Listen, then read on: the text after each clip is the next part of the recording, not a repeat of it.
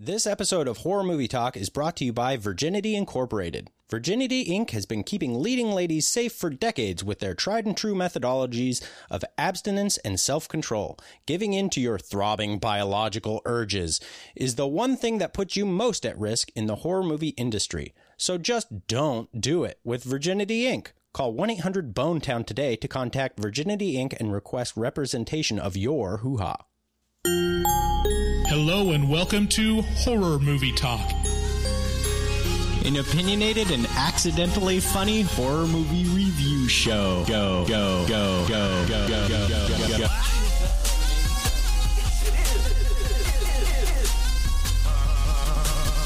Just took a stroll through the scraggly woods. He had no face! Horror! Sabrina, don't just stare at it. New theatrical releases always get priority. But we also review older horror movies, both good and horrible.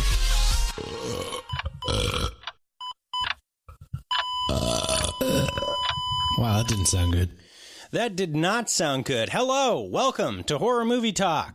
I am Professor David Day, the foremost expert in scare no-nos, and over there sits your other host, Dr. Bryce Hanson. Say hello. Hello. You hold a PhD in spookology. You guys, we have a great show for you today. I am beyond excited for this one. My skin's a tingling thinking of this spooky tale. My skin's a tingling just thinking about this spooky tale. That's right. Today we're going to be talking about oh, just a little indie flick you might have heard of. It's called It Follows. And um, don't forget to check out our website. That's horrormovietalk.com. You got to put a www in front of that sometimes. I don't know. You don't. I'm It- getting it a no it sign. redirects on Our producer, uh, Brendan, saying no. Uh, also, from there, you can find links to all our social media. You know, we got all of them. Even We even got. Um, the ones you don't want to ch- ch- follow us on, like LinkedIn. Yeah, we were even on Pinterest. Yeah, we're on Pinterest, bitch. Get on it. We post new ep- episodes every single Wednesday, so make sure to subscribe and leave a rating on Apple Podcasts because that really helps us out. We're really cranking on that. If everybody can just keep doing that, we'd appreciate it. Like I said, we got a great show. We're talking about It Follows today. We'll start out by giving a brief review and our score for the movie. We score on a scale of 1 to 10, 1 being a miserable dredge where it makes you angry you had to sit there and watch it, 5 being an average enough film that hits all the expected marks, and 10 being so good that it transcends genre boundaries. After we do that, we give our score for the movie and then we kind of get into spoilers to take a deeper dive into what we liked about this film. No, there's no hated about this film.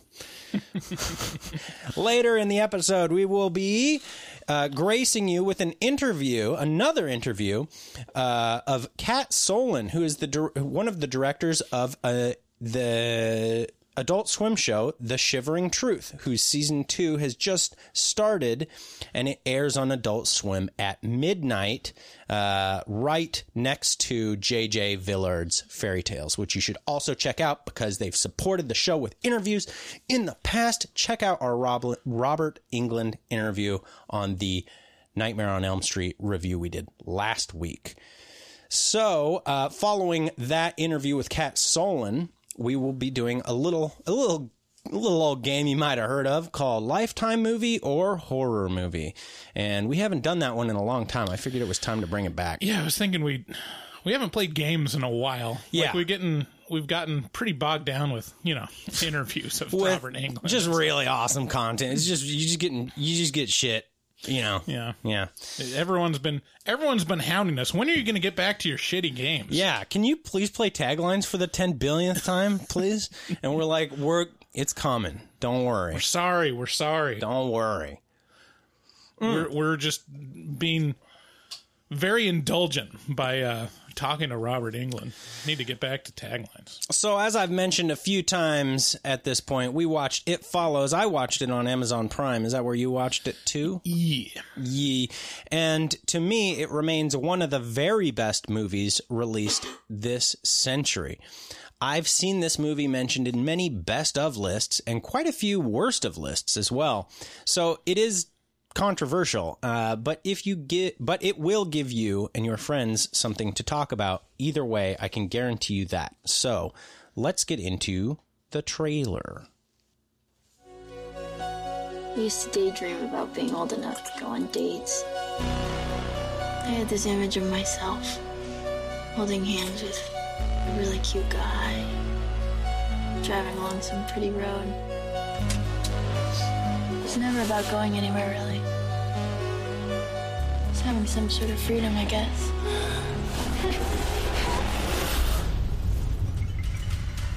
Jay? You awake? You're not gonna believe me, and I need you to remember what I'm saying. This thing, it's gonna follow you.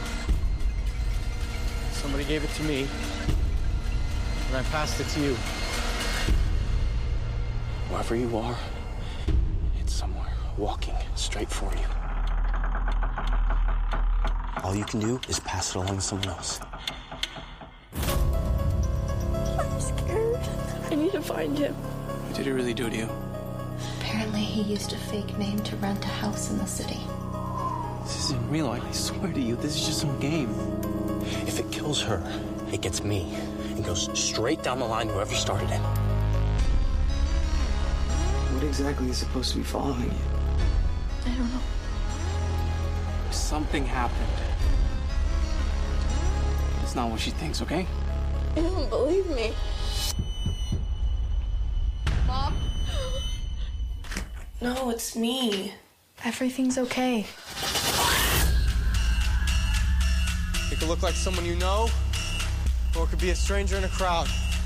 Whatever helps it get close to you.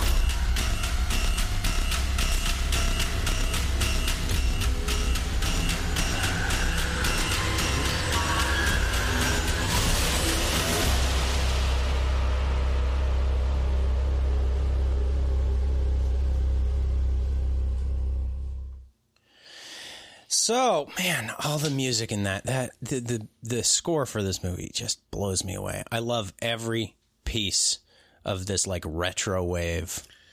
Yeah, I don't think there's much. I mean, when I when it rolls like the the music credits at the end of the credits, it's like five pieces. Yeah, they do a lot of them. Well, a lot of them are that re re re just Mm-hmm. over and over and over kind of. But I mean, it plays throughout the movie pretty. Yeah, pretty the theme is is pretty great though. Yeah.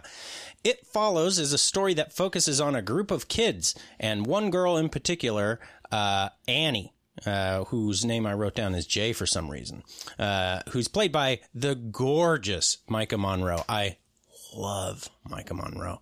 At its outset, this is something of a romantic story that soon gives way to terror as Annie's new relationship with Hugh blossoms and she allows herself a glimpse of happiness before being forced into hell.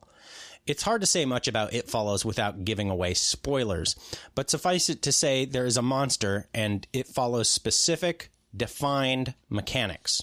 I mean, doesn't it say exactly what it is in the trailer though? It does say it in that trailer, yes. Um, and in the title of the movie? Well, yes. I mean, there are par- parts of it that are, you know, Right. the premise is in the trailer, but not the not the particulars, and the particulars are what really drive this thing into the gross, nasty territory. My review of it follows. It starts with when I first saw it. Um, I first saw it in theaters, and I knew nothing about it other than it was a horror movie. Uh, when I walked out of the theater, I had the distinct impression that I had seen horror history. The care that went into making everything about this movie is immediately apparent. The musical sc- score, the, the framing, and the attention to detail. The use of extras in this movie is dead on. I love how they use extra actors in this movie. They're just a constant threat. Uh, it's flawlessly executed to my eye, and to add to that a concept that is unique and taps into the core of our humanity. And I think you come away with a perfect movie. It's more than just a chilling concept or a well executed film. It follows feels like a new thing in horror. It feels like a movement towards the conceptual idea of what drives horror. Strip down the overburdened tropes and monsters that make up what horror was for decades, and it just leaves the bare essentials. like it or hate it, I can promise you that this movie will give you something to debate with your friends for years to come. What do you? What was your first impression of this movie, and what is your uh, impression now? Um, I think. I mean, I didn't have a huge. I didn't have as big of a reaction as you did with first viewing. Um, but yeah, when I when I saw it, it was a, very apparent that it was a fully packaged, realized piece, and it works.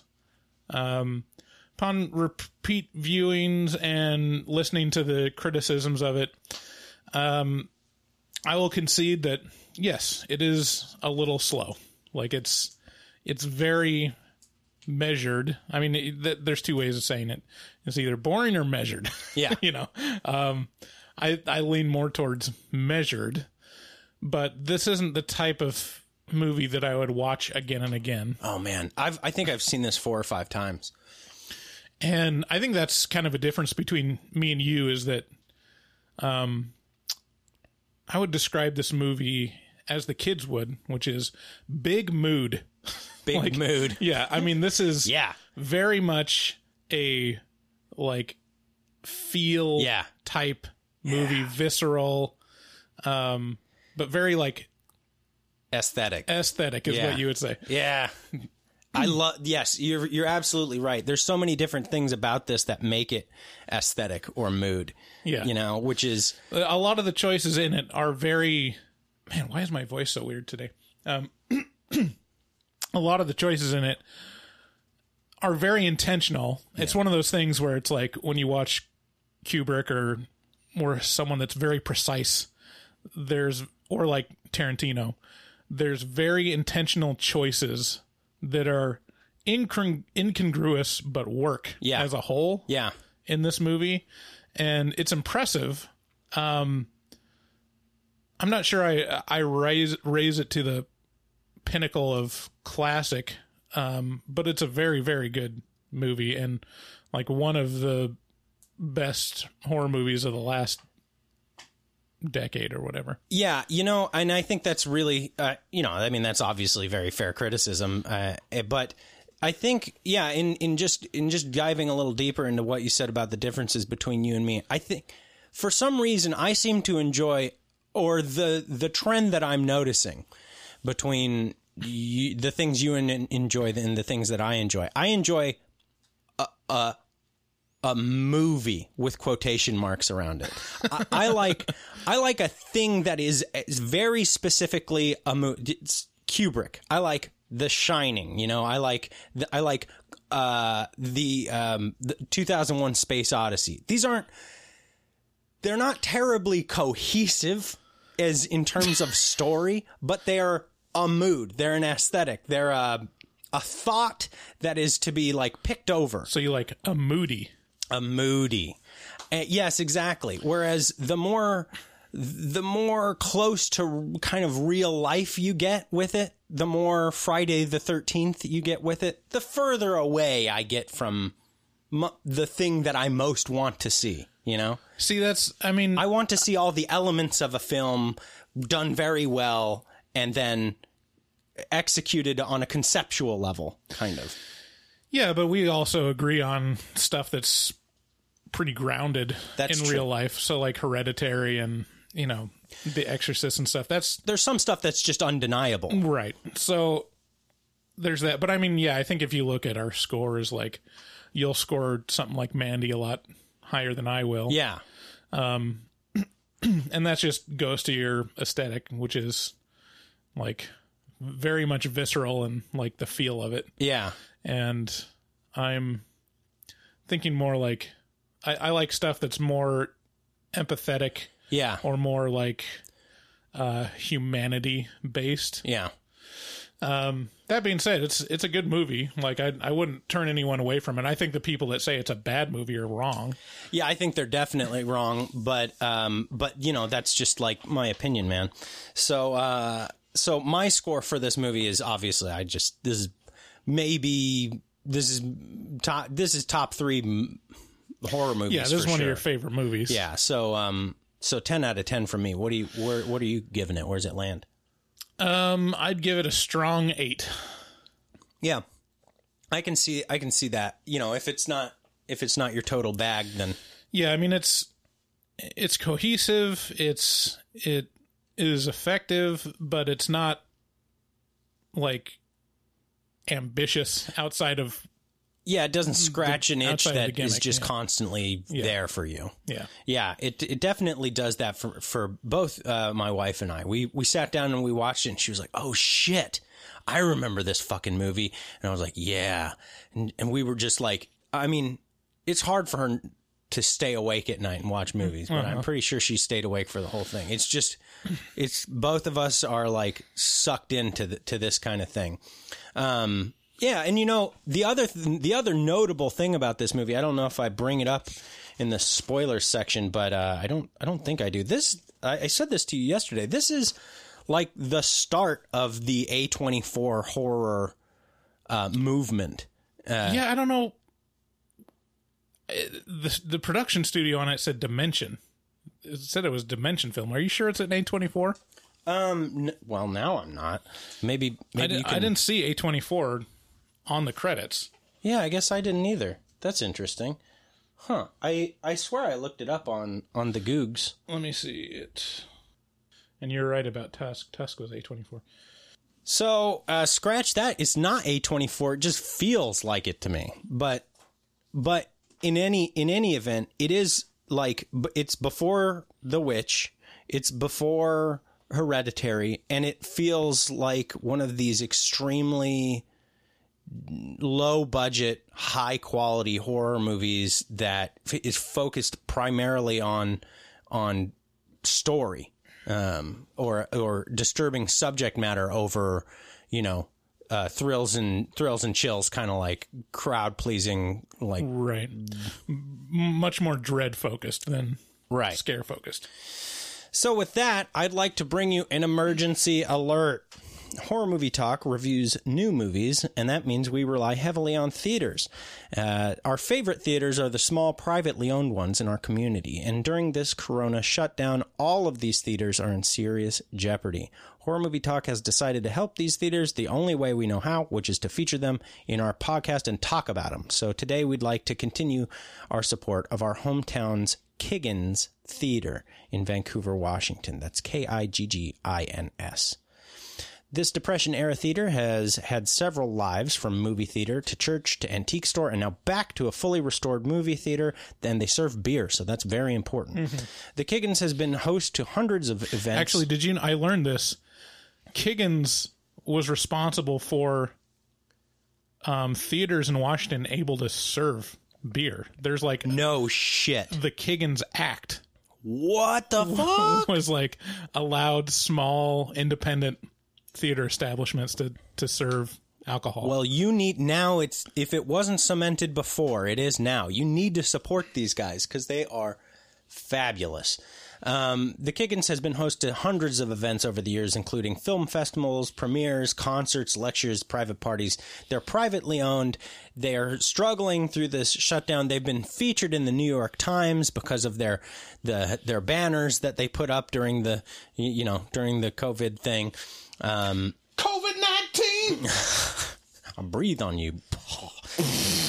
well, whether you're a local or not, uh, you can support the Kiggins by going to https colon slash slash www dot no Kiggins. you can go to our, our homepage and then there's a link down at the bottom. Yeah, go go to to, Kiggin- horrormovietalk.com and you can find a link there. or just go to kigginstheater.com. Either way, and and buy tickets to virtual screenings or buy a gift certificate to use once they reopen.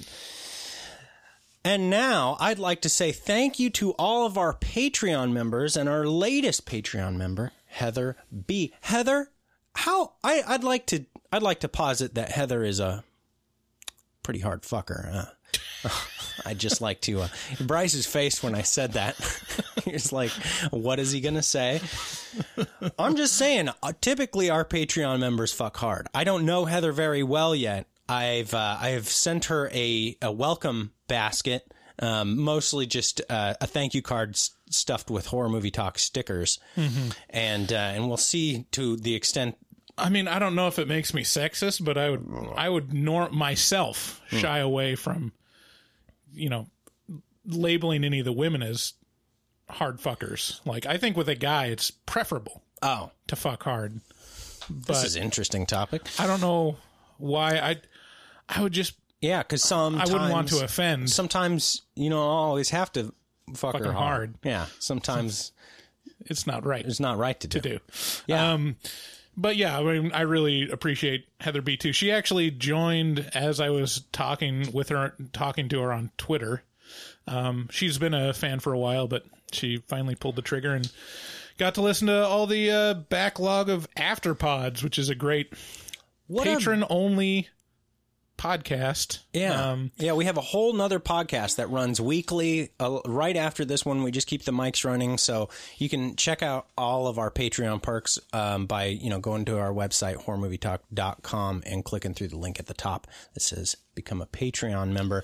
And we had a touching Oh yeah. I mean, I got to say thank you to a bunch of our patrons that gave me several really heartfelt messages. We, we get pretty real on the afterpod, and I I've talked about some recent um, health health difficulties that my dad is going through, and it's been really hard on me and and my family, and and there's a lot of um, emotional support from our patrons tons. as well. It's, it was the most cathartic, beautiful thing I've ever seen. Like Yeah. just people reaching out with. It's so impressive how many people can just relate. yeah. and it uh, I can't keep going on it because it's going to make me cry. Right. Um, but you know, we also talk about some some recent health issues for Bryce. Bryce has been going through a little bit of a a, a, a little bit of a tummy trouble, a little poop Yeah. Uh-huh. epidemic s- situation going on. And every time I've talked to him this week, he's just been it sounded very strained. Like Yeah, it wasn't. It's it's feeling better now, but Well, I, I turned you on to Metamucil cookies, and Uh-huh. um, and I just like to offer you. I have right here. I have the Metamucil fiber thins. This is the apple crisp flavor, Mm. so you can give this a try here. oh, thank you, Dave. Yeah, I see. I've already had. I already went out and bought some, so I've got the cinnamon and spice ones. They're pretty good too. If you if you're having trouble with your bowels, eh, eh, you know what? I, Metamucil is not a sponsor. Metamucil is not but a we sponsor, stand but behind their product. I definitely stand behind their product because they stand behind me all day long. Uh, so, also, if you would like to support the show, you can uh, shop, do all your shopping that you've been doing on Amazon, but just use our website to click through to Amazon. Go to horrormovietalk.com, click through the link at the top of the page that says buy stuff on Amazon, and then from there, buy stuff on Amazon after that. And then we get a pretty good little little kick in the in the pants from uh, from that. And and we can take those kicks in the pants cuz we have taken our Metamucil in the morning. Also, if you like streaming horror movies, check out Shudder, um, Shudder.com, and they offer a free trial.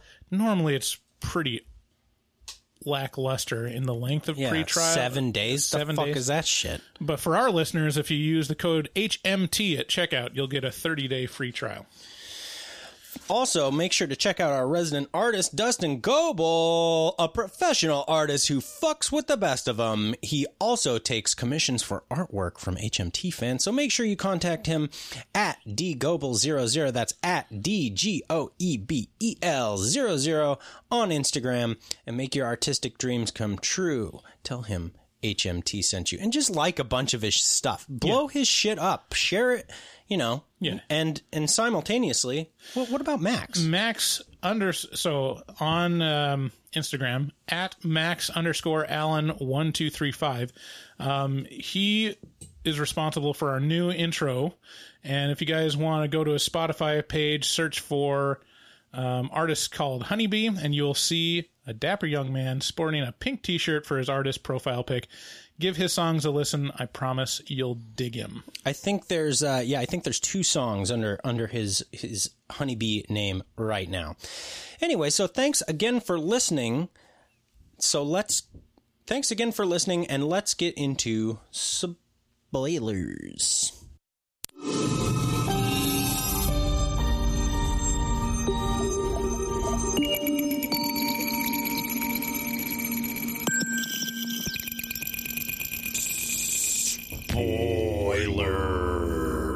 Boiler. oh, COVID. COVID nineteen. okay. Uh, My first note on this movie is incorrect. This is not an A24 film. It just feels like it. I'm sorry. I'm sorry. That's the, you know, the intensive and thorough amount of research that we put into these movies. It was just it was it wasn't even it it was a It's a foregone. it was a foregone conclusion. There was no research that needed to be done on that aspect of it. Yeah, I was I was like, well, this is certainly an A24 film. Uh, yeah, so the movie starts off. Um, this is this movie is the pinnacle of show don't tell. Like it does not it. it it overtly explains the premise when it needs to, but everything else is is just very show don't tell. It's not mm-hmm. like, oh my god, who's that walking at the camera? No, you, they just walk the guy at the camera, and then you're like, oh shit, who's that guy? And then he passes, and you're like, okay, anyway. So, yeah, the the one thing that I really point out as show don't tell is the themes of this movie. They do not hold your hand and say this is what it means or this is what it's about. yeah, There's a lot of ways to interpret what the moral to the story is, yeah, and it works. yeah. There's a few things we're gonna get into that I'm that I love about th- this movie. Like opens the floodgates on, um, but it starts off with a with a gunshot and a girl running out of a house. Just a just a, a beautiful young lady, uh, scantily clad, but in high heels. Strangely enough, huh? What's Well, that this about? is a horror movie. so- and the uh, and from there she's just she, so she's like out in the middle of the road and she's so upset looking she's like she can't take her eyes off of the house that she came out of and some lady n- next door is like honey are you okay do you need help and she's like i'm, I'm fine like everything is cool she runs yeah, why not say no? I'm not fine. Well Can you please give me a car ride to the next state? Well, but yeah, I mean that that would spawn too many questions, right? A logical person, like if some girl came, if some beautiful girl came running out of a house next door to me, I'd be like, "Are you okay? Do you need help?" Okay, let's just. It's okay, sweetheart. I got you. All right, let's. uh I'm just gonna, you know, l- what's going on? What's the problem? And then by that time, the thing's gonna come. I can't see it because of the rules that we're about to go into, but um, yeah. Anyway, so there's like this retro i love the music in this right off the bat it comes in with this retro wave sort of like like kind of psycho inspired I mean, this is this, this, this is before Stranger Things.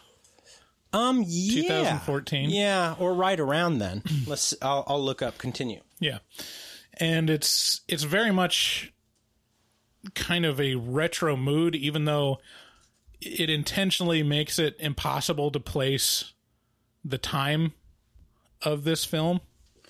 yeah they very intent they go to great lengths to make the film feel old but un, still unplaceable.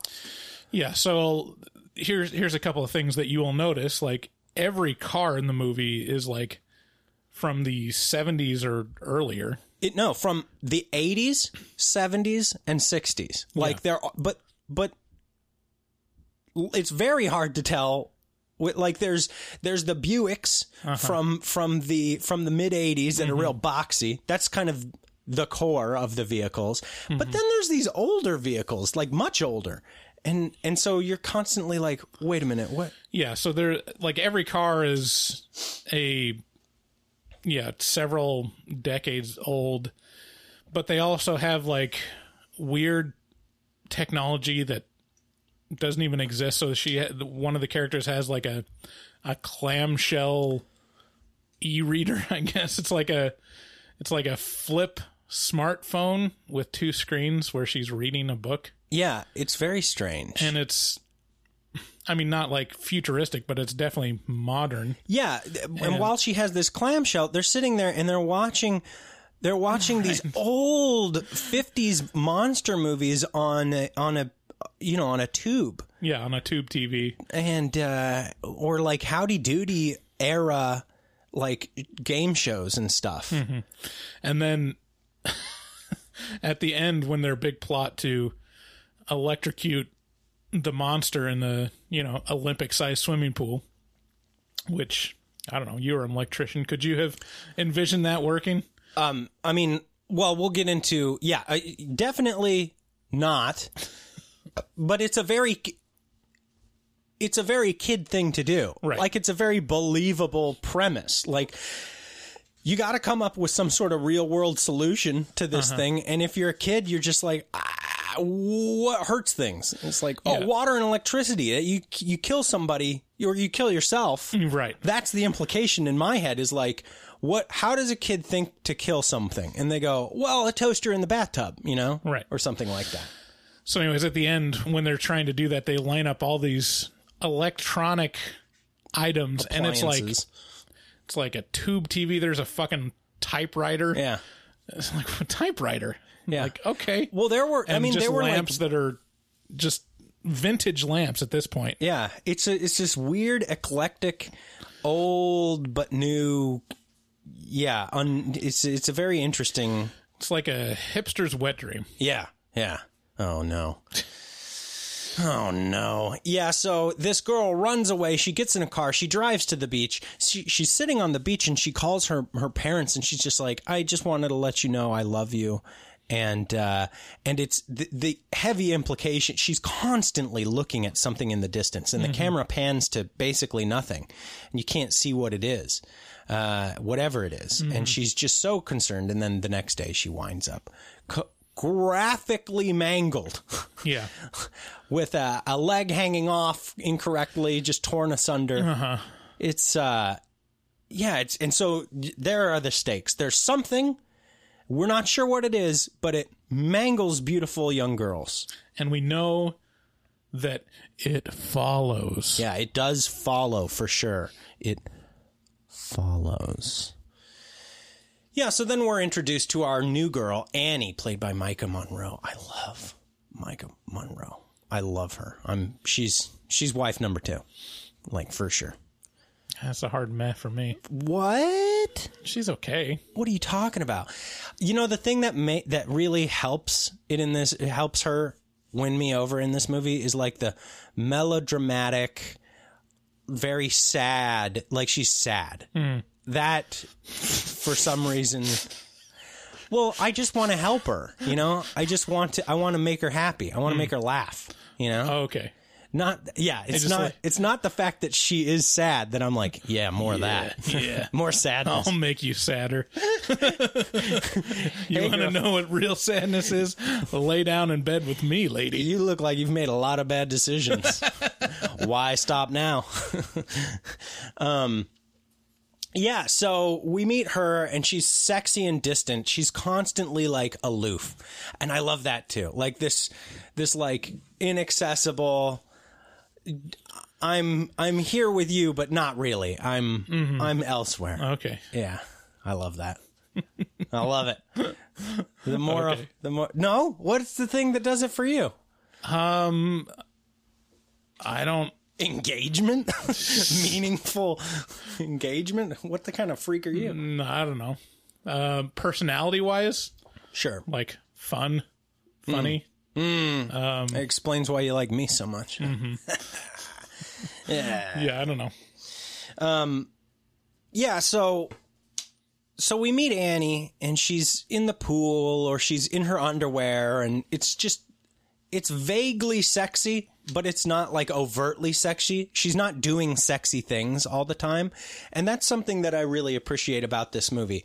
I mean, she is very often scantily clad, yes but I mean, that's the thing is she's not like it's not for anything. It's just because she's well, a person I who's mean, sexy. It is Right. for or something, Right, but in the movie it's not. but she's not like this over the top Hollywood hard body like Yeah.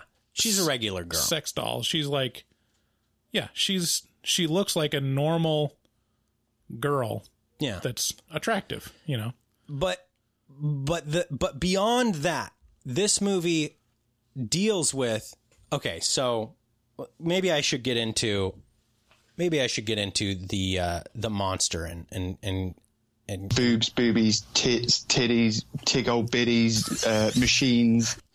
So she's clearly sad and alone, but she starts dating this young man named Hugh, and uh, they go on a few dates. He seems amiable enough. They uh, they're they're playing a game at a movie theater. They're at a movie theater. They're getting ready to watch a movie there, but most of what we see is them standing in line. And while they're waiting, they're playing a game of, "Hey, who would uh, who would you be in this crowd? Who do you wish you were? Pick somebody, and then I'll have to guess it. Um, I'll I'll have two guesses, and I'll guess who you picked."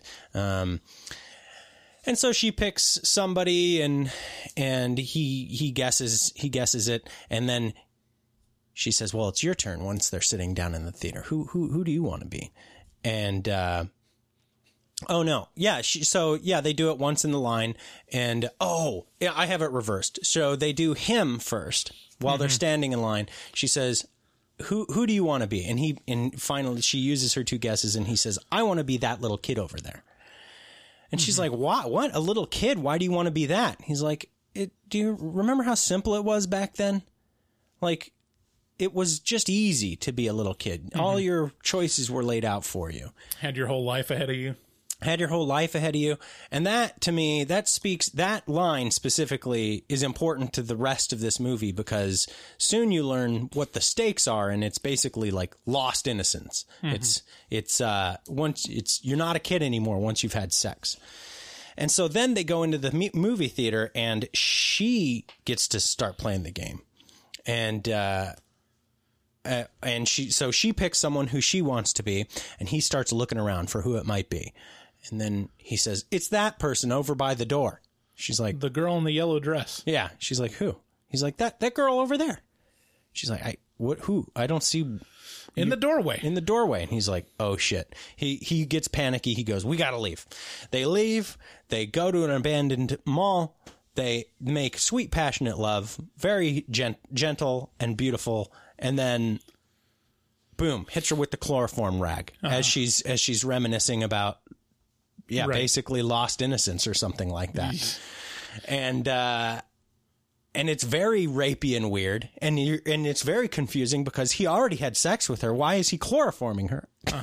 Obviously, the Uh-huh. You got it all mixed up, you got buddy. it mixed up, guy. You got to do that first. you got to hit him with the rag first. You can save a chloroform is expensive. You can save it, man. Fucking amateur hour over here. And then he, and then she wakes up and she's duct taped to a wheelchair in an abandoned high up in an abandoned building or or Like car a parking garage. lot.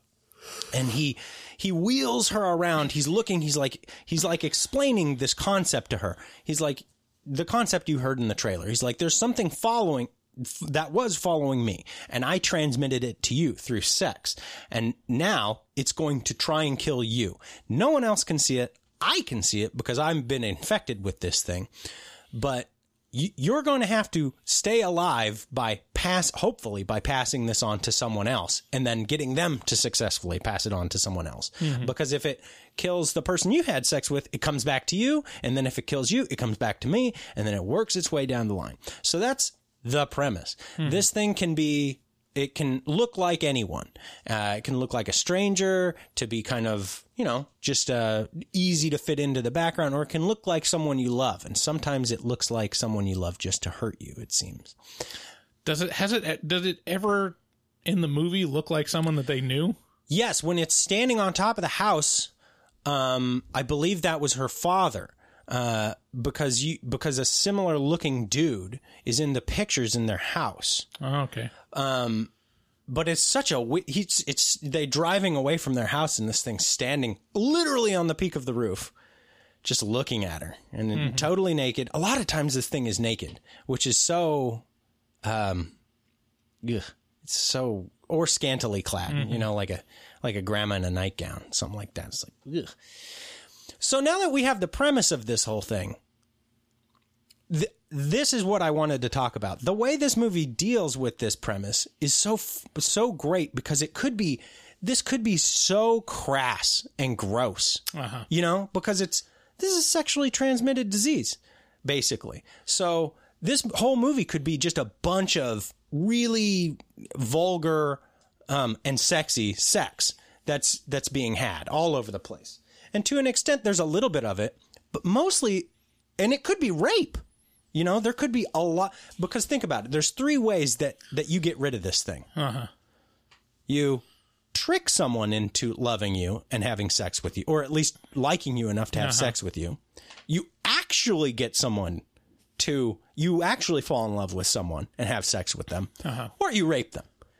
Th- those are the options. Right, right.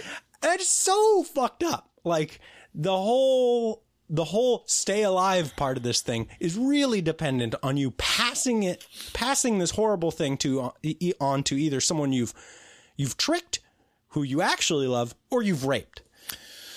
So here's a. I have a couple questions about the the mechanism. Of this, this is where it breaks down.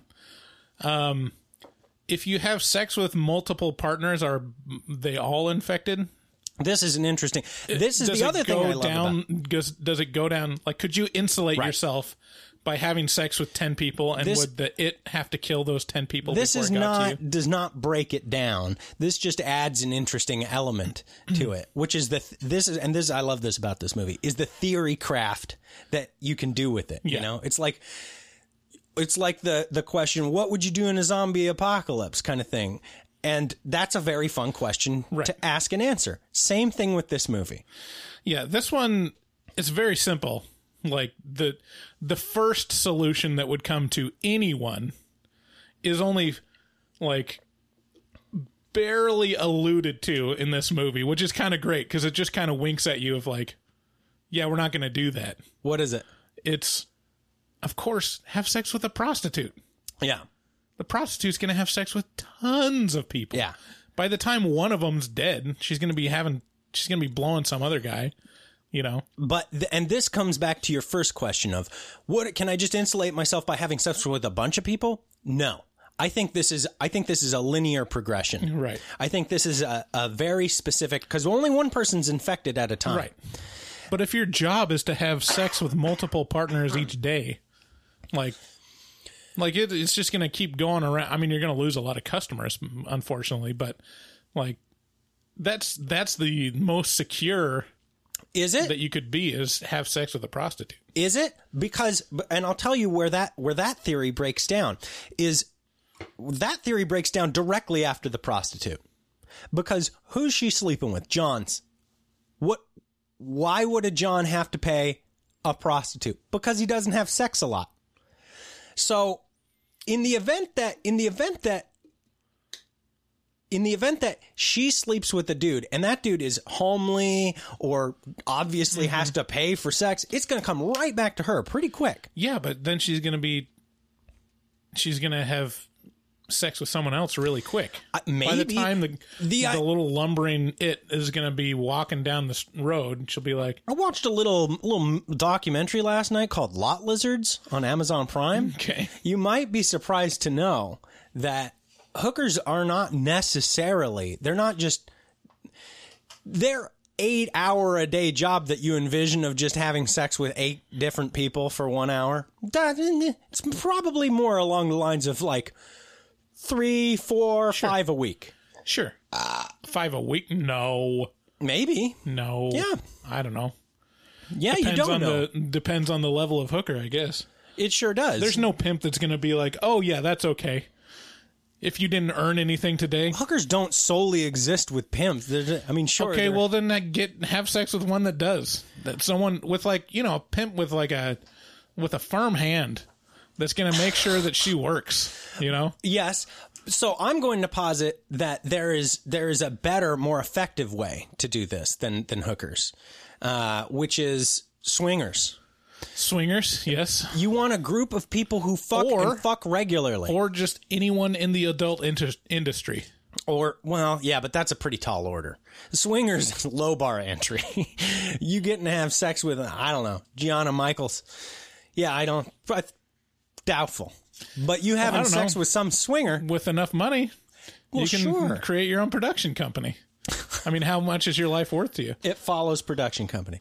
Yeah. Um, but this is the this is what I love about this movie is you can is you can do this. You can sit here and be like, I think the best way to do it, and and I'm going to say the actual uh, best way to do it would be to create a user manual or or a presentation or a PowerPoint that you can pass to the next person to educate them and help ensure that they can educate the next person Right, right. following them. Right. You want to create a presentation that simply but effectively gets across the point of you you got fucked. Yeah.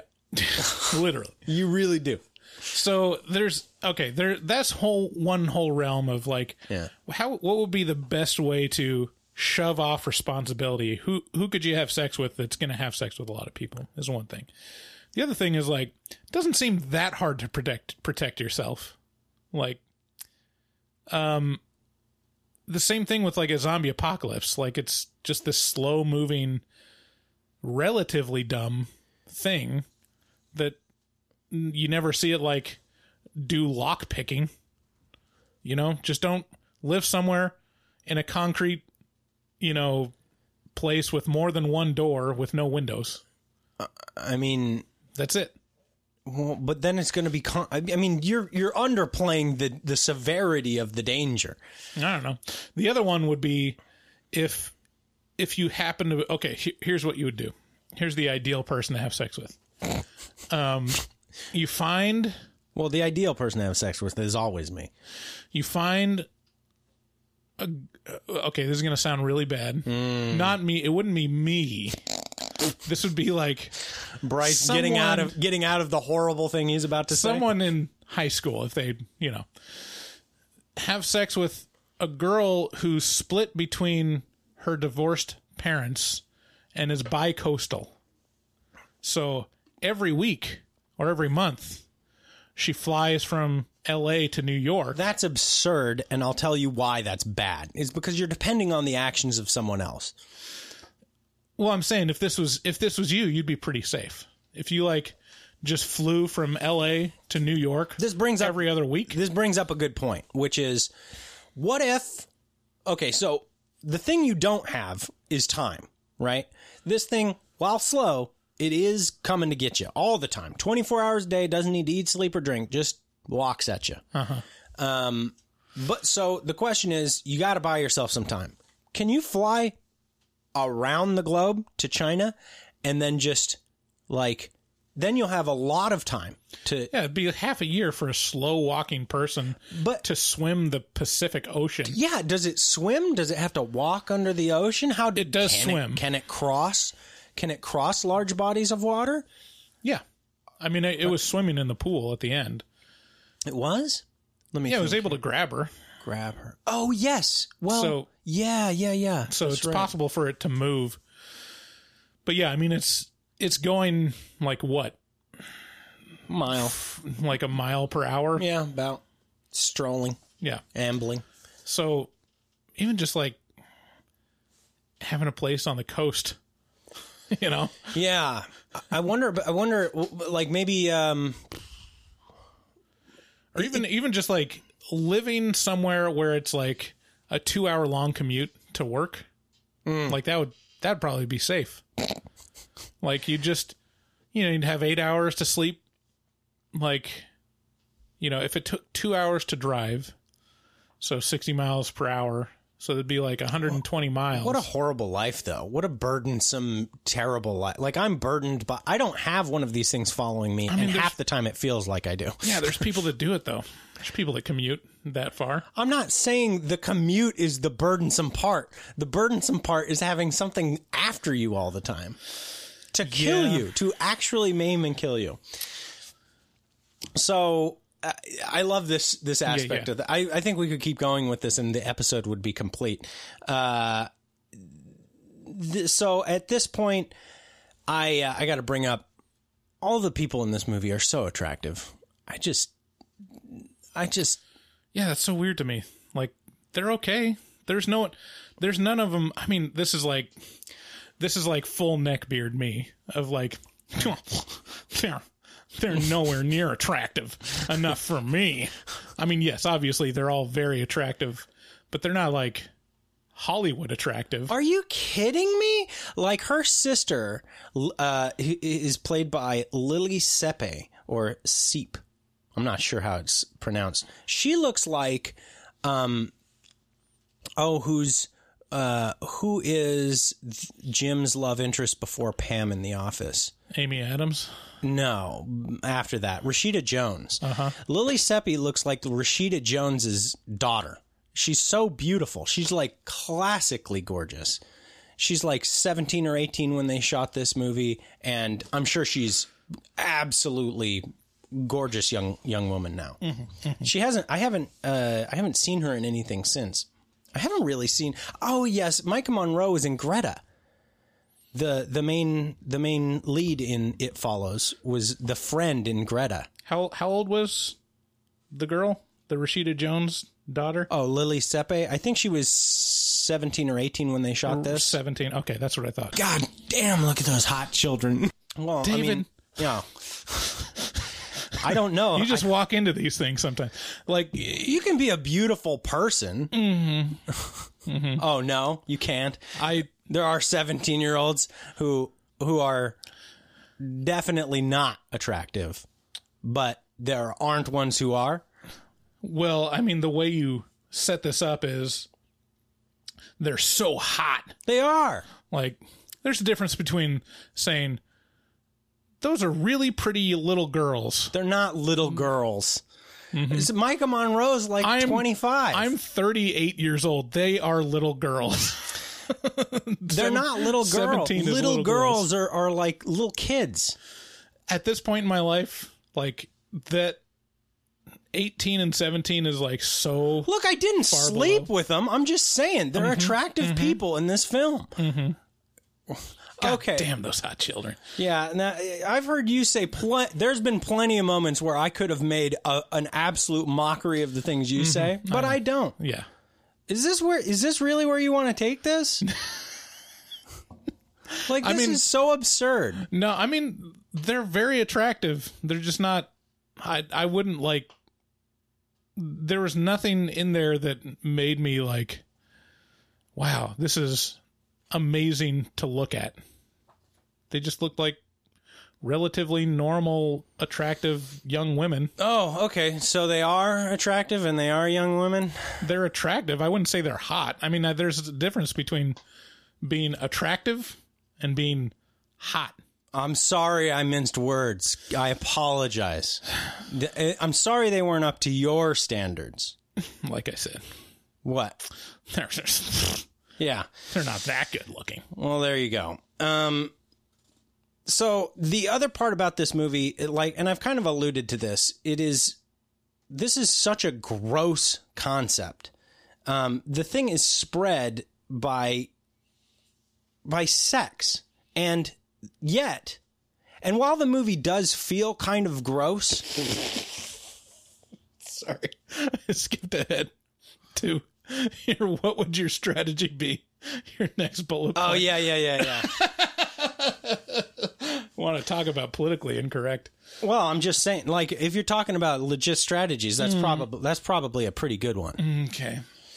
Um, I'll let you dig your own grave on that one. so this how this thing is spread is is really nasty but the movie itself doesn't go into like this disgusting realm it could go like dark it could go like Hostel dark you know or what i assume to be Hostel dark because i haven't seen that movie Yeah. okay well yeah, I don't. I don't know if I'd if I'd say it's disgusting how it's spread. It's like, nah, people have sex, and it's like kind of like a symbolism of the shame you should feel about losing your virginity, kind of, or about being promiscuous. yeah But yeah, I don't know. So, um, so let's skip ahead to that part. Well, at this point, it begins. It's it's following her, and it shows up as a as a bunch of different things. Usually as disturbing old old ladies or half naked people. Yeah, when it when it follows, it always and it does. it always looks like whoever it's representing just got up out of bed, like was woken up in the middle of the night and started walking down the street. It's not even like I think one or two of them might be in like hospital gowns, but most of them are like just in skivvies or naked, you know. Mm-hmm. But none of them are none of them are in like a three piece suit. No, and uh, and one of them pees herself, a la Exorcist, all over the floor, and it's ugh. And you know, she's at that point where she's not sure about whether or not she should, how seriously she should take this thing, and uh, you know, it breaks in their house and it's it chases them, and and and it starts um it starts interacting. I it starts interacting with the friends at some point in the movie. Like when they get in the way, it'll shove them out of the way, and it'll they won't they won't be able to see it, but it'll it will it can interact with the physical world. So let's get to well, actually, before this, I'd like to to bring up this is shot in Detroit, in and around Detroit, in Michigan, and that's just a a hole in one for me in terms of like Yeah, definitely big mood. big mood. Like it's shot between the suburbs and basically well what they describe as 8 Mile. And I don't I don't know enough about Detroit to be able to firmly tell you what 8 Mile is, but it's a, a, a derelict place where there are lots of derelict houses and and uh, so they kind of live in the suburbs, but they go into these abandoned areas several times and it's it works for the movie. It's one of these things that it's probably really cheap to get a lot of ambiance out of really easily. Uh so what so so what do you think your actual strategy I mean, we be? we've already talked about. Yeah, but this. what We would, what's your solid one? Um, yeah, I think like prostitutes or someone in the adult industry would probably be the the Mhm. quick win. Um for for you. Or just, I mean, if I wanted to take the responsibility on myself, I'd just reorganize my life to where I have to fly cross country every once in a while. So try to keep it try to keep it sequestered to the middle states. But the other the whole other option that wasn't explored is why don't you just trap it? Why not just trap it in a metal box with well, no I mean, door? yeah, I mean, at that point, at this, at that point, you're kind of getting beyond the the scope and the. It's kind of more about the. I mean, thought of the. It's kind of more if I was conceptual than if that. I was using horror movie logic, then I would I would uh, demurely think about having sex with someone, but then I'd be like, ah, but should I? And then have several death scares, and then I'd have sex with someone close to me. I mean, if we're operating underneath the the horror movie guidelines, yeah, I mean, that would be or you could track it, right? Potentially, you could potentially find some way to like put a collar on it, and then, then Yeah, you could you could like just go on social media, say, "Hey guys, this is what's happening. There's a monster following me. I need a group of volunteers um, that would like to get blown." Okay, th- here's another question: Does it work if you're just blown? It's a good question. I don't know, but I would like to pose what I think to be one of the most secure strategies. Um, if we take a look at the AIDS epidemic, I'm going to So- absolve myself so from any words that come out of David's mouth next. So at I this point, this does not represent the opinions of Horror Movie Talk Inc. or Bryce Hanson. Okay, go ahead. So, if you're looking at a group of people who fuck young, gay, good looking men, and I'm not saying that they would take me, but I'm saying that if they would, this is a solid strategy. Because there's no one on earth who wants to fuck more than a young man. No one. And there's no community on earth as eh, that you have the ability to fuck as frequently as the gay community. So I'm just saying they're good at fucking and they do it a lot. So this thing could pass real quick. Okay. Yeah. All right. Well, I mean, I'm just saying it could work out. Mm-hmm. Mm-hmm. Okay. Just full of good good points. Uh-huh. Um the yeah, I mean Sabrina, don't just stare at it, eat it. I, I think honestly, like, what if you started a Facebook group and just said, "Hey, you get everyone in this group gets to have sex with me, but you only get a moment's notice,"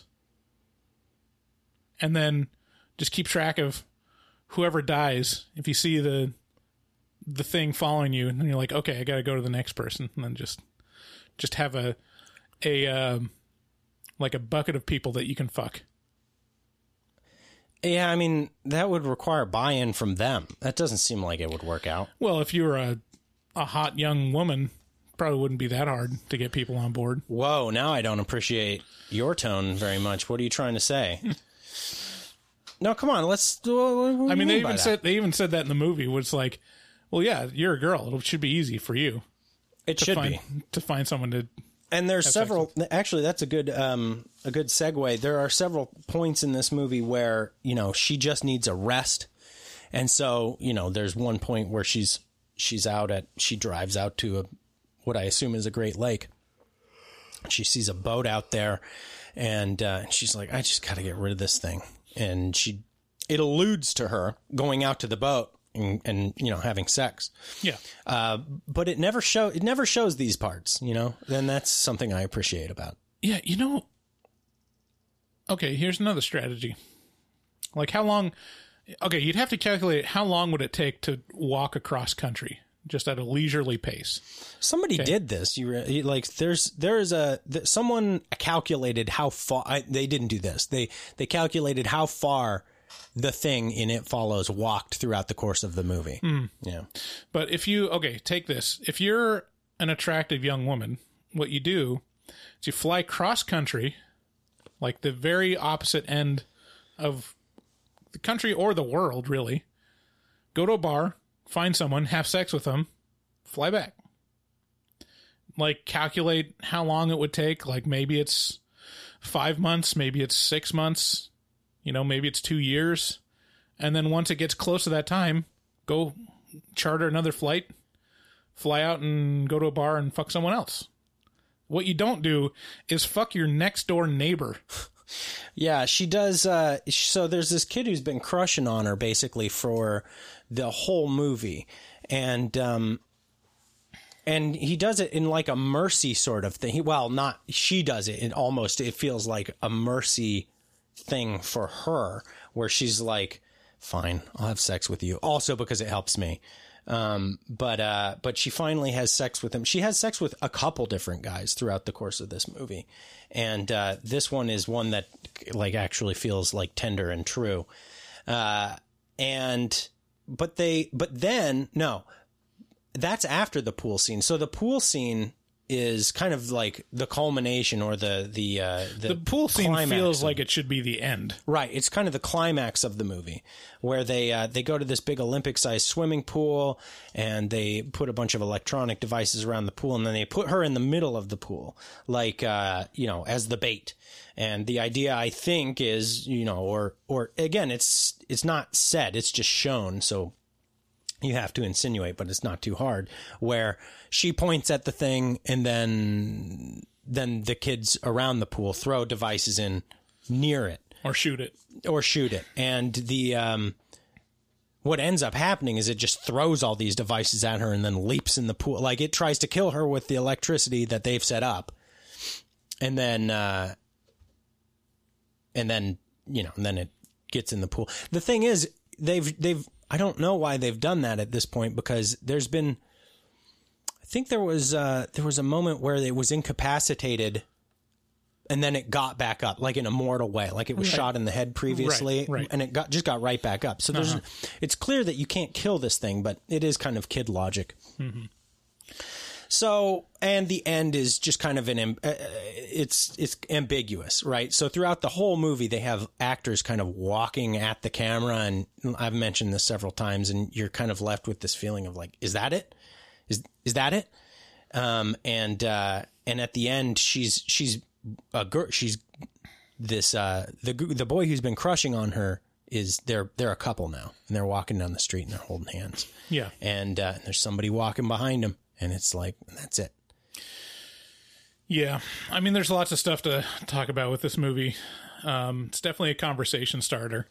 Um, so yeah, in that sense, it's a great movie. Yeah. So who who do you think would like this? Um, I think anyone should give it a shot. I don't.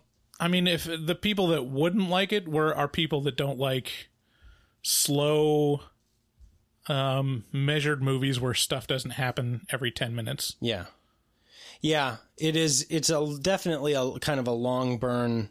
Um, if you like jump scares, if that, if like you like to be scared or having scares set up to deliver, this isn't necessarily Yeah. that. It's more of like dread and just looking off in the distance and trying to see if you can see something. yeah, it's it is it is what I would call a thick movie. That subtle off-white coloring. The tasteful thickness of it.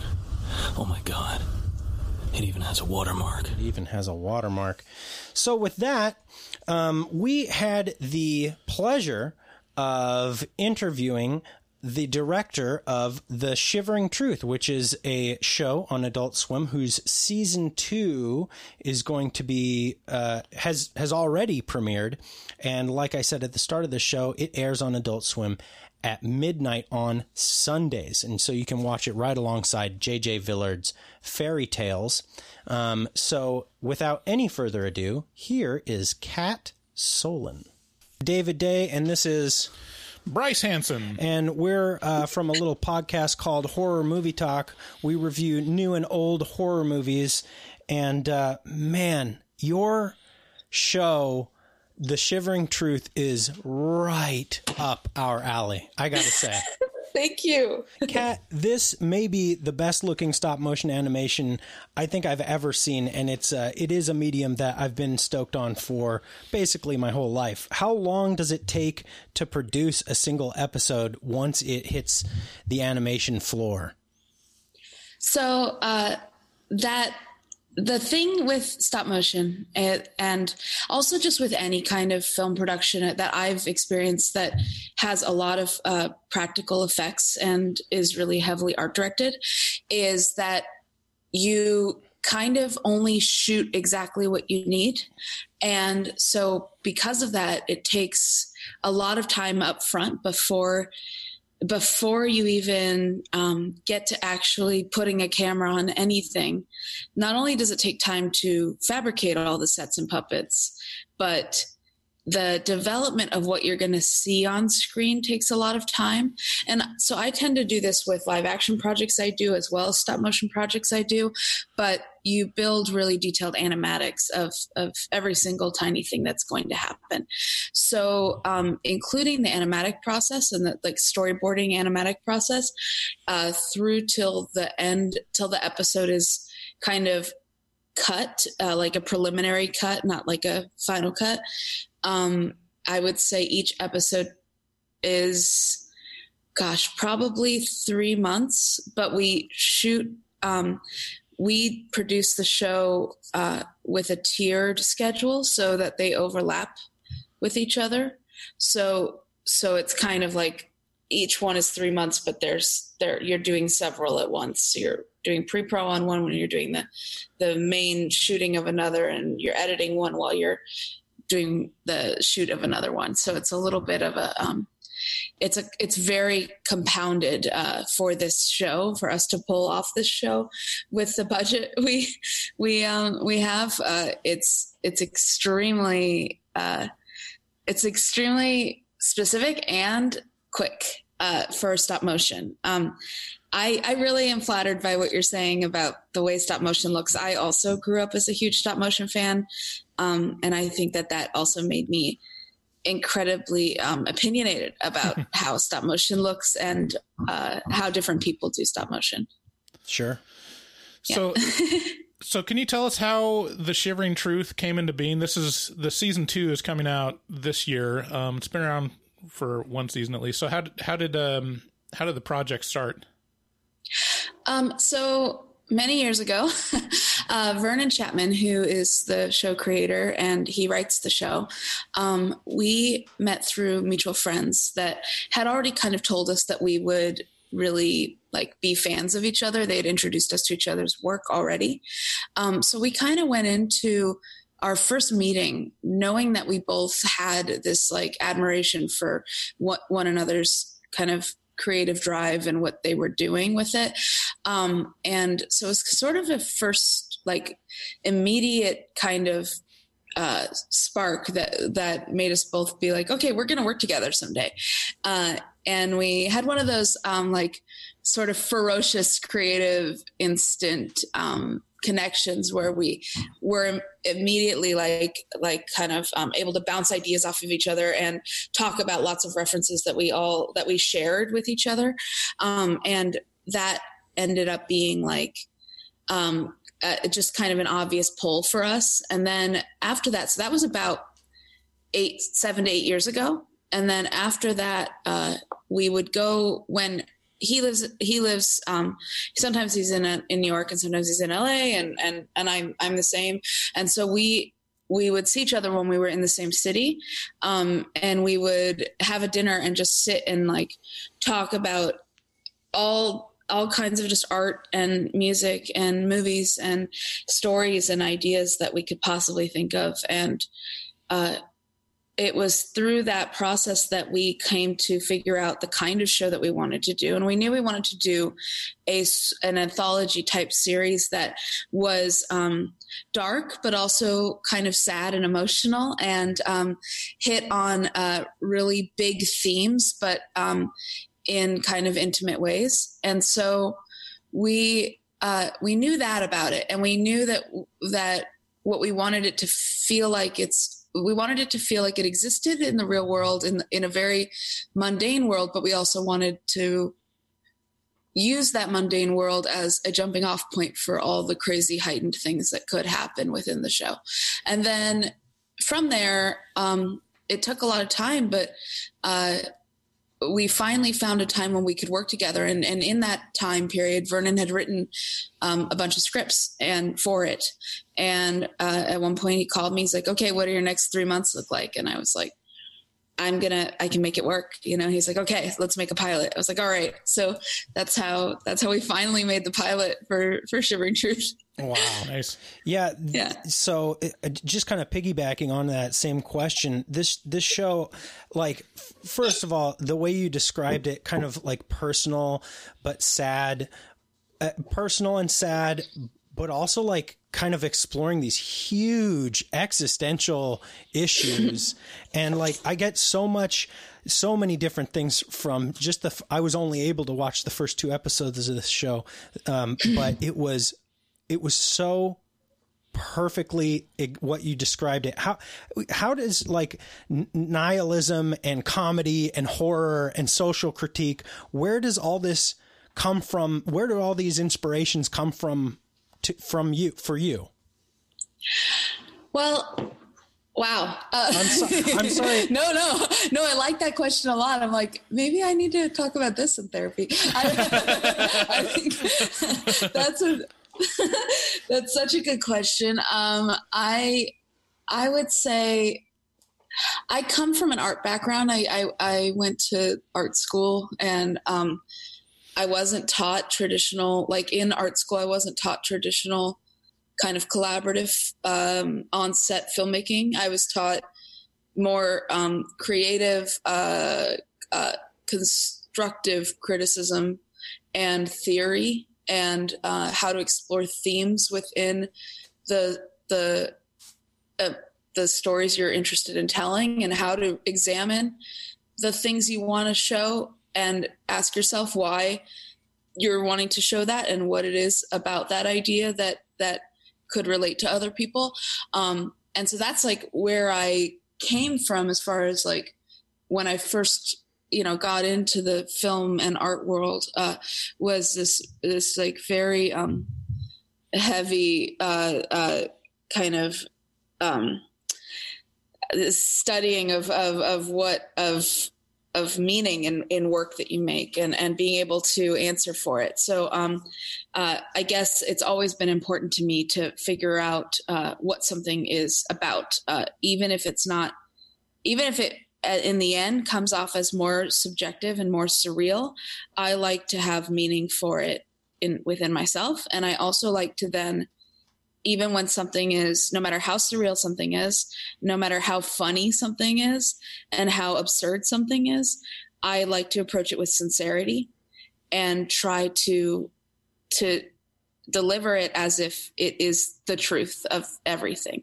So it kind of for me is like, um, uh, how do you tell a big, crazy, um, hard story through, uh, through um, a sad lens, but then use that to uh, to make it feel more personal and emotional. I, I don't know if I'm if I'm answering uh, No, that exactly. makes no, that makes a lot of sense. Yeah, I mean, it's, yeah, it's not not an easy question to break down. Um, yeah. How how do you approach reality, basically? So, uh, well, I I like to have reason. right. Yeah. Um, so speaking of therapy, is Vernon okay? yeah. yeah, he's great. we uh, he's actually like I think I think a lot of his art making uh, is therapeutic, and and I know that for a fact because I go through it too. And for me, it is as well.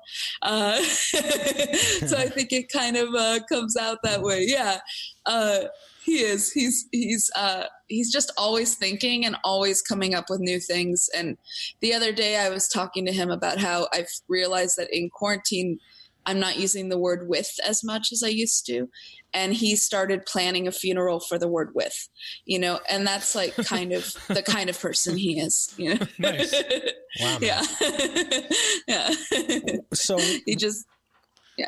I'm sorry, we're we're both huge horror junkies, and uh, our favorite flavor between Bryson and myself seems to be like psychological and existential horror, and kind of body horror too. And this this kind of attacks us. This show, uh, The Shivering Truth, just kind of attacks us, or at least me, just right. Are are you a horror fan, and what kind and why?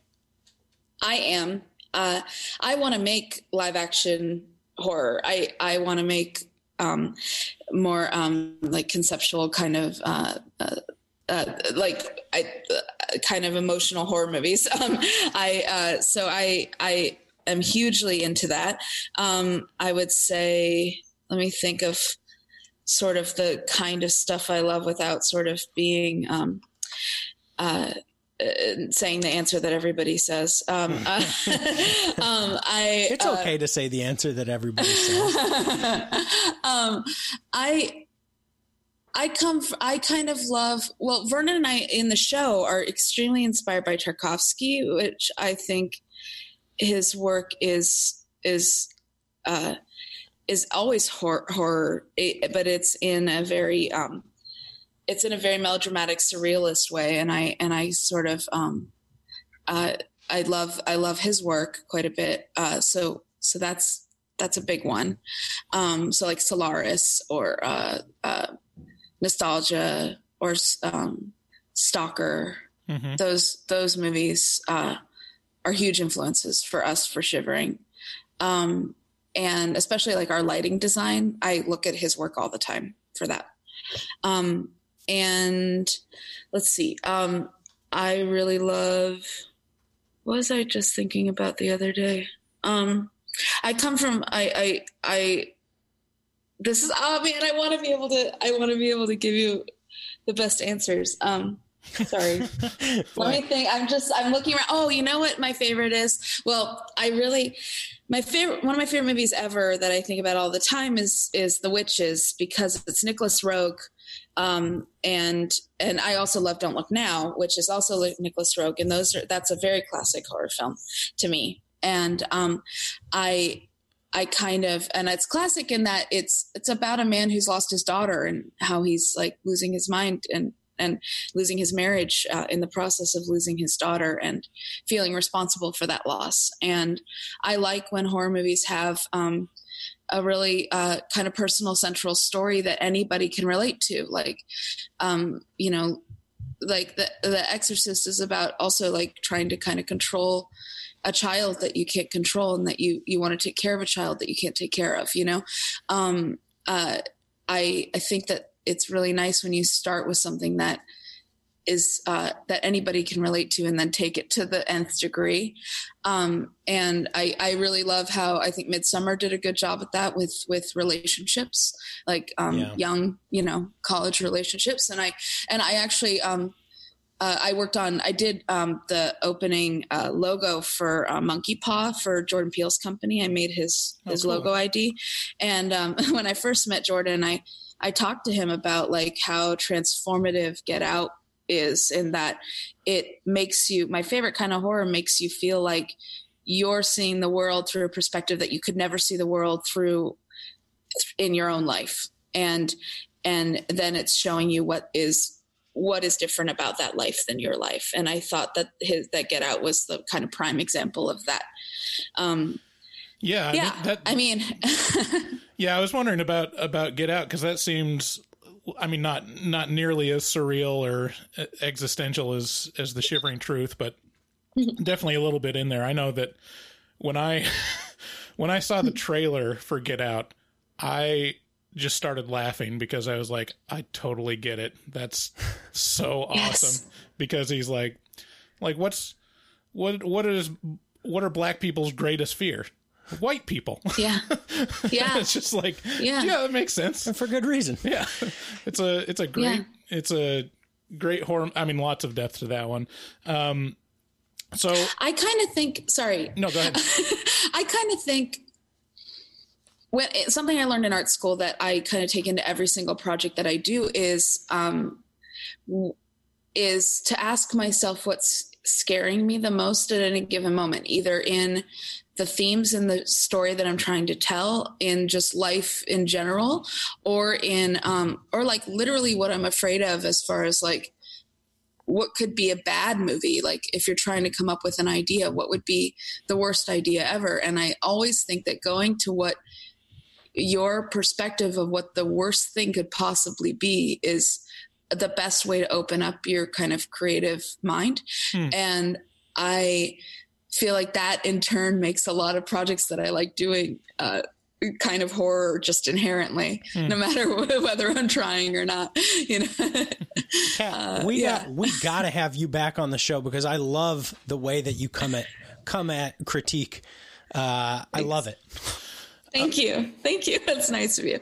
I well, hopefully I yeah, I want to make some uh, feature films and then I can come talk about those. Heck yeah, man! Oh, yeah. I mean, that's a I horror movies are are going through kind of a renaissance. I know horror fans don't necessarily like saying that, but there's a lot of great like uh, high quality psychological horror coming out right now, and uh, Yeah. up in the game. So, we'd love to to see what you could bring to the table there.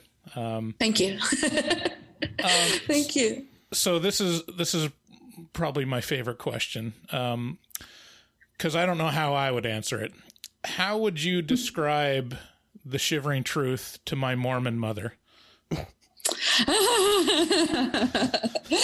I have Republican parents who live in Arizona, so I understand. And um, actually, well, okay, I'll tell you. I'll tell you. I have a little bit of a philosophy around how to make things that that I both remain proud of, but also that I can kind of slip past my parents and convince them to watch. Uh-huh. Um, uh, but I, the way I describe Shivering Truth, and I don't know, I don't know if Vernon would like this description or not, um, because he's he, when he describes it, he's so much more poetic, and he, and uh, and I really appreciate that about about him, and he's a little more cryptic when he describes it. But the way that I describe it is, um, it's like um, if well, I don't know if your Mormon mother would appreciate this description, but uh, it's like if the Twilight Zone was eating its own tail, was like a snake that was eating its own tail, and then it was like shitting out diamonds or pooping out diamonds. I don't know if I can swear. Um, uh, Absolutely, yeah. you can. Hell, fuck, damn, bitch, boob. yeah. Wow. So that's that's the way I see it. Uh, That's a and great I, way I to mean, explain it. yeah, and also for my mom, like saying Twilight Zone works to her. She because like she's you know she she well my mom has a great sense of humor but she but she is like somewhat conservative but she loved the twilight zone and Mhm. i i kind of um i kind of fit you know i was going through art school just living um you know doing uh, experimental film festivals and art shows and um and installation art stuff and i uh wanted to um make films and wanted to make uh more bigger like broader commercial work but i didn't think I ever could. And then I finally made a music video, my first music video ever, uh, while I was still in school, and it ended up on MTV at the time. Wow. And my parents Was that the one they for would- Sia? it was Bright Eyes. It was his. It was his first video Oh, too. okay. okay. Yeah, yeah. Um, and uh, my parents at the time were um, uh, like, you know, uh, they wouldn't. I would I would invite them to my like art shows and stuff and experiment film festival. And they and if they come, they always would like stand in the corner meekly and be like, "We don't belong here. Like this is for artsy people. This is for you know like people in college. Like you know." Oh, we And- know. but- we know exactly how that. yeah. But when it was something that they could access on their TV and something that they could access without feeling judged in any way, they were like, they were like, oh, you made this. Like, oh, this is, you did this. Oh, like, and then all of a sudden I realized, like, oh, okay, there's power in doing more commercial work. If I can figure out a way to not compromise what I'm trying to make, uh, I can get my parents to kind of, who wouldn't normally watch this kind of stuff, to kind of pay attention to this kind of stuff um, by putting it into a context that they feel comfortable with. So at least like like like displaying it in a context that they feel comfortable with, um, and then like sort of creating a wedge where you get them in sort of by by like telling them like oh you're going to watch a fun show a fun tv show and then you show them more than they thought they would get You know? yeah And but then episode you then you see episode two with the with the mother sex doll and That's what I was just gonna say. Uh, episode two this season. Uh, uh, I don't know that I should show my mother. I um I Vernon. It was so funny after he wrote that episode. He called me. He's like, "Cat, I may have gone too far. this this might be the one I've gone too far on." My mom is actually in um, the background of two. So um, my mom's first marriage. Uh, there's a, a picture of her in a wedding dress um, that I have that I used in the background of both season one and season two. And in season one, she's in the background of the scene where the guy pulls a hot dog out of his head. And then in season two, she's in the background of the scene where the woman is threatening to eat her baby. Um, uh, to just to, you guys haven't seen that. One. It's episode three. Uh, and I, yeah, I've seen that one. Okay, okay, yeah. I sent it to her. I sent her a picture of it, of the woman going to eat her baby with a picture of her in the background, and she was like, "What? What have I done to you? Can you take me out of that? Get me out of that!" And I was like, "No." This So- this segues so perfectly into my next question. But first, I want to say I was a little too high when I started watching these shows, and um, and I don't appreciate what you did to me. But um, no, but uh, but so this show, The Shivering Truth, feels like there are tons of Easter eggs and hidden meanings throughout the whole thing. It feels like there's a ton of rewatchability for me. Um, it also feels like it got it has like a like a weird sort of like baked in mysterious vibe to it. Do you guys uh, do you like making your audience work for the deeper meaning? Yes. Yes. I mean, we we actually specifically we well we really do want we want it to make sense as far as we want people to be able to follow we want the logic to be real and we want the like things that that happen to kind of make to just make sense logically to human beings. But we want and we work really hard to make sure of that. And it's and it's it, that sounds weird but i mean if you were just to think about the concept related to the scenes that we're trying to do if you don't logically have a very in-depth conversation about how it's how we're going to get the point across it could very easily just look like mush and not make any sense at all and so we we really try to find the delicate place where it makes enough sense but it's not it's not um, spoon feeding it to you Yeah. and then and then we also then we take it and we stir it up and, and we kind of um we're always adding to it all the time like that's what our animatic process is is is us like figuring out where we can add another turn add another joke add another uh twist that will either hammer in a, a point or take you further away from it um, specifically so that it's not too obvious.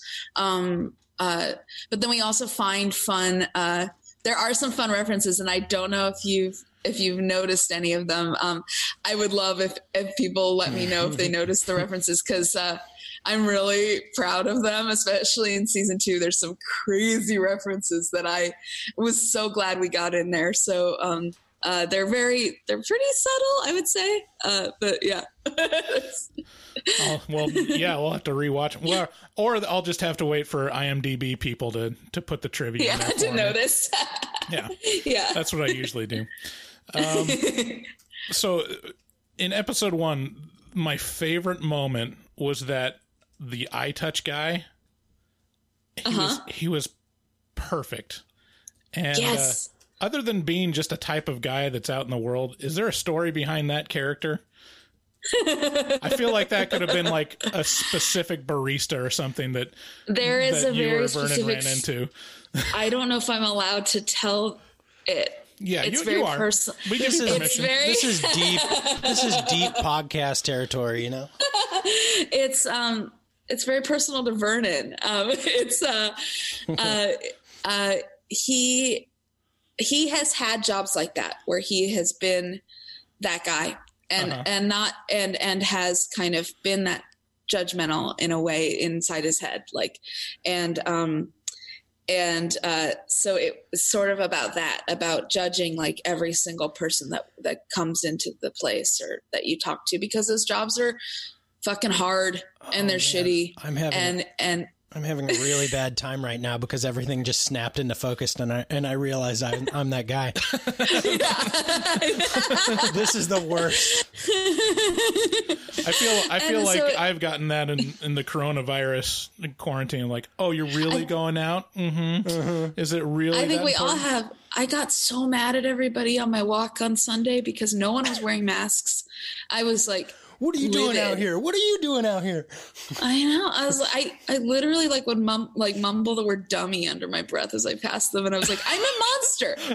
I'm a monster. What the hell am I doing? It's they have their reasons, and I need to leave them alone. And it doesn't matter. Like I'm doing what I can. I don't know, but uh, but yeah, so I turned into Ike. Ike is amazing. That's Cole Escola's voice. Um, and Cole Escola is an incredible performer. You would, I mean, honestly, knowing his other work, I would never have guessed it was him. Uh, he's so good. Uh, he, and, um, and the design for Ike, uh, we, we really wanted that to be incredibly specific. We wanted him to look exactly like a certain kind of guy. Uh-huh. And, um, well, you I really it, like him. You, you pulled yeah. it off. That was a just perfect. Yeah, just dead on. Yeah. I gotta say, Cat, um, we want to be respectful of your time. This was so much fun to get to pick your brain. I'm definitely going to be watching this show, The Shivering Truth, as it premieres on Adult Swim. Can you? When can people watch The Shivering Truth? What day will it be on of the week?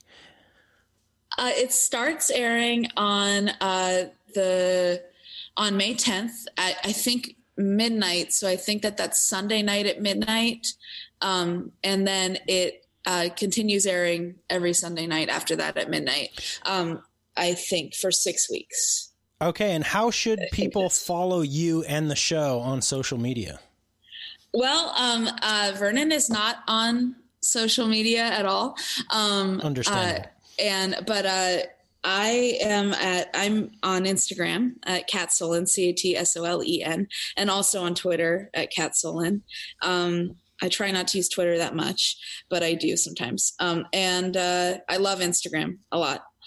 Uh, and then the I guess like I'll post behind the scenes stuff. A lot of the people, a lot of my crew members will post cool behind the scenes stuff, and I'll I'll like you know repost it. Um, and that's really it. Adult Swim too. They they post cool stuff about the show too. yeah, for real. And yeah. so if any HMT fans can find some Easter eggs, get at Cat on social media and let her know because she wants to know what you found. yeah, I do. I really do. Thank you so much for your time. Thank you for joining us here on Horror Movie Talk. And you have a great rest of your day. We're so excited for your show.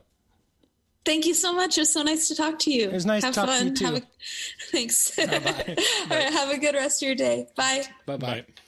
thank you so much for being available to talk to us, Cat. We really appreciate it. Everybody should check out uh, their their new show on Adult Swim, The Shivering Truth. The uh, and this man, this show really, it's it's such a it's such a mood show too that I'm actually like like I want to watch this thing from front to back in terms of like I want to go back to the first season. I'm gonna I think I'm going to do it on the Adult Swim app. So, um so you guys should check it out because it's got a lot of like really dream state. Yeah, it's very Lynchian, except Yeah. m- more like surreal. Yeah, really surreal. And the claymation is so good. Um, so with that, let's get into lifetime movie or horror movie.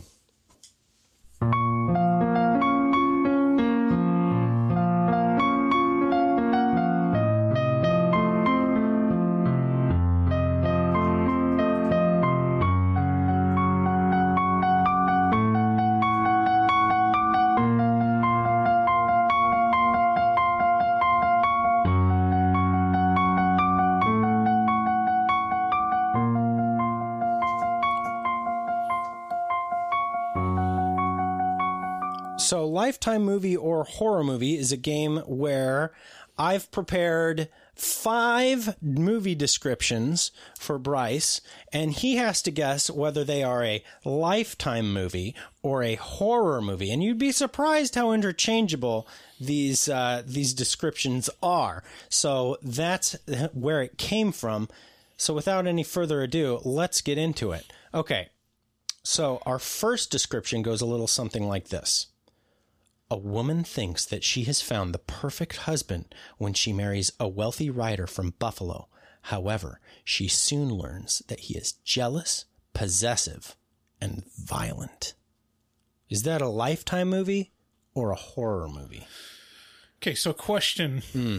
Is this literally copy pasted from the actual description? You always ask me that, and I the don't trust answers, you. The answers, I know you don't, because you, but but I've never done you wrong in this regard. You don't trust me because you you would do shitty shit like that. I would not. You I just- absolutely would, because I've never fucked with you like that. Oh, okay. Um, I will say this is a lifetime movie. That is correct. This is a lifetime movie. This is called Her Perfect Spouse.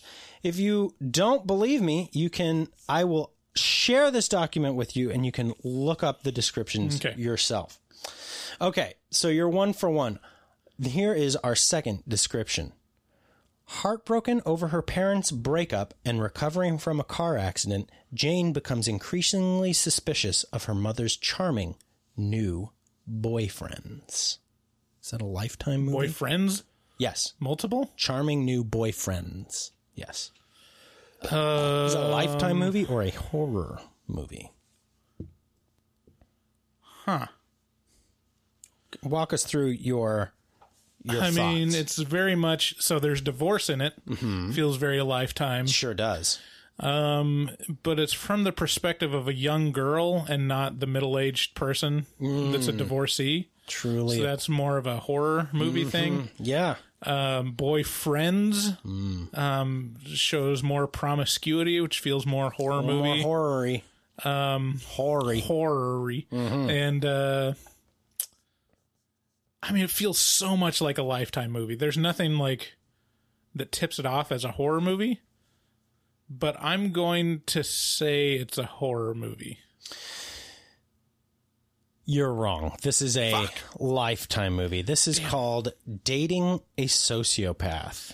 It is from 2019. So very recent. They they keep they keep coming out with these things. So it's, but it's multiple boyfriends. Yeah, it says charming new boyfriends. So she's dating multiple sociopaths or just one? Her mother Okay. is Moving on. unless the mo- unless the mother is the sociopath. Oh, Yeah. there you go. Oh, uh, okay. Uh, third description: A cybersecurity expert uses every tool at her disposal to find her daughter and rescue her from the criminals who abducted her.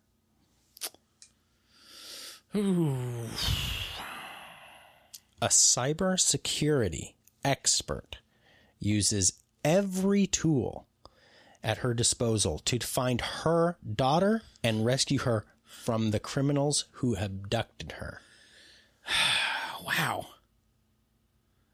Man, I'm psyching myself out. Yeah. Yeah. The- I'm, I'm Why? thinking about the meta game of like, would you do three Lifetime movies in a row? Would you stoop to that? It's a good question. I mean, eventually got to switch over to horror movies, but like, uh, this involves it only mentions two female characters, which Right. feels very Lifetime. Mm. Um, I'm gonna say Lifetime. I'm gonna go against the meta and say you've just done three lifetimes in a row. Okay. Um, you would be correct. That is a lifetime movie. That is My Daughter is Missing. Um, Spend a lot of time titling these. they're really, you know, they're they're cranking them out. You can't, you can't. Uh, you should have seen some of the titles that I My I. daughter was abducted. Yeah. Uh, okay, so you're two for three. Um, doing good so far. Uh, De- if you get this next one, you basically win the game, and the third one's just a gimme. Deanna and her fiance, Carl, travel to his family's estate where they plan to be married, but someone in Carl's family is determined to stop the marriage in the simplest way possible by killing the bride.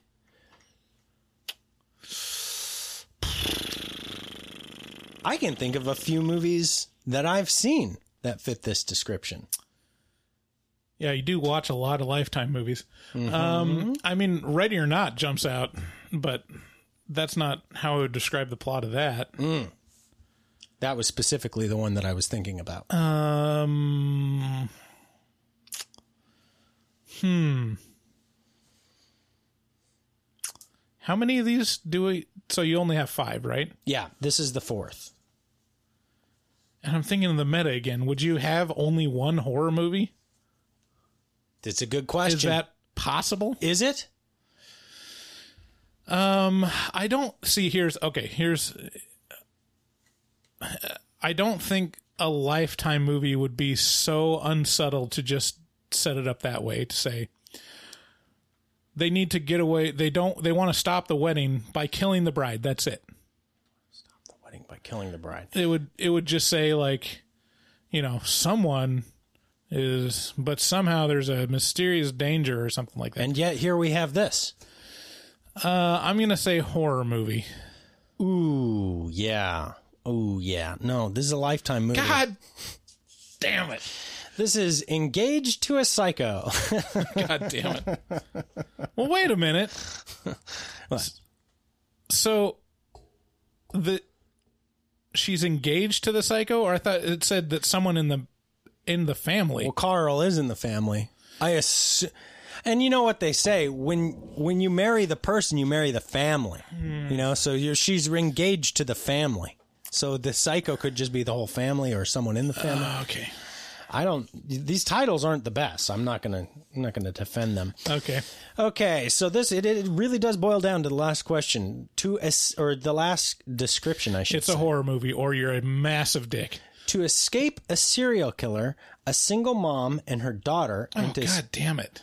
To escape a serial killer, a single mom and her daughter enter witness protection, only to find their lives in greater danger than ever.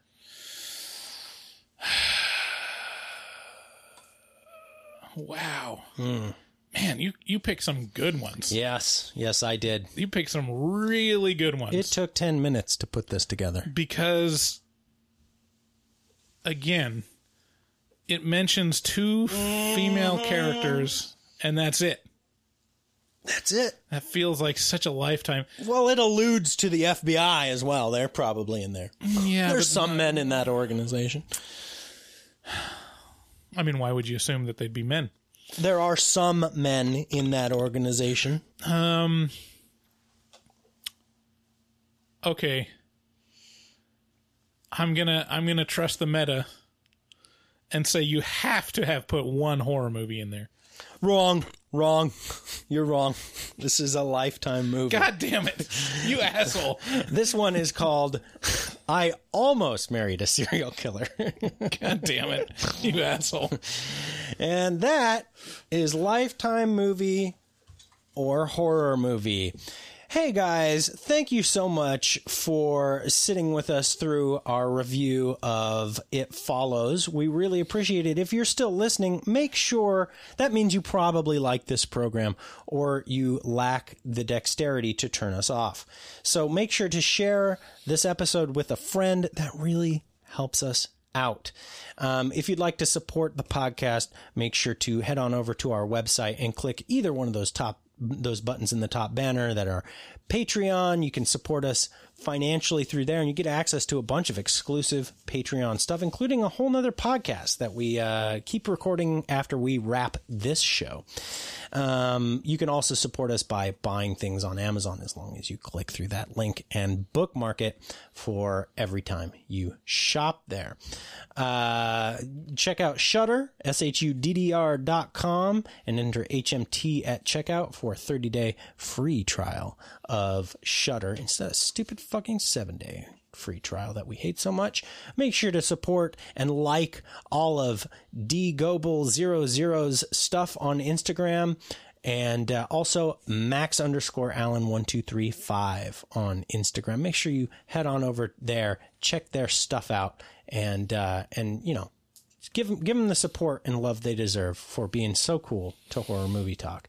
And with that, thank you and have a great week. We love you guys. Bye Bye.